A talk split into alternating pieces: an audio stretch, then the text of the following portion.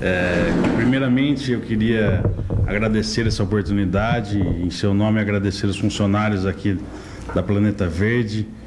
Primeira, e me solidarizar com as famílias da, da, das, das, pessoas que morreram aqui pela Covid-19 em Taquaritinga. Já 30 pessoas. Pois é, então acho que nós precisamos sempre fazer essa lembrança, hum por essas famílias que estão lutadas em nossa cidade. É um momento difícil, né, Renato? Um momento difícil para todos nós, né? Muito difícil. É, é, realmente complicado. A gente percebe que a cada dia esses números, né, eles acabam, de certa forma, nos assustando muito, né?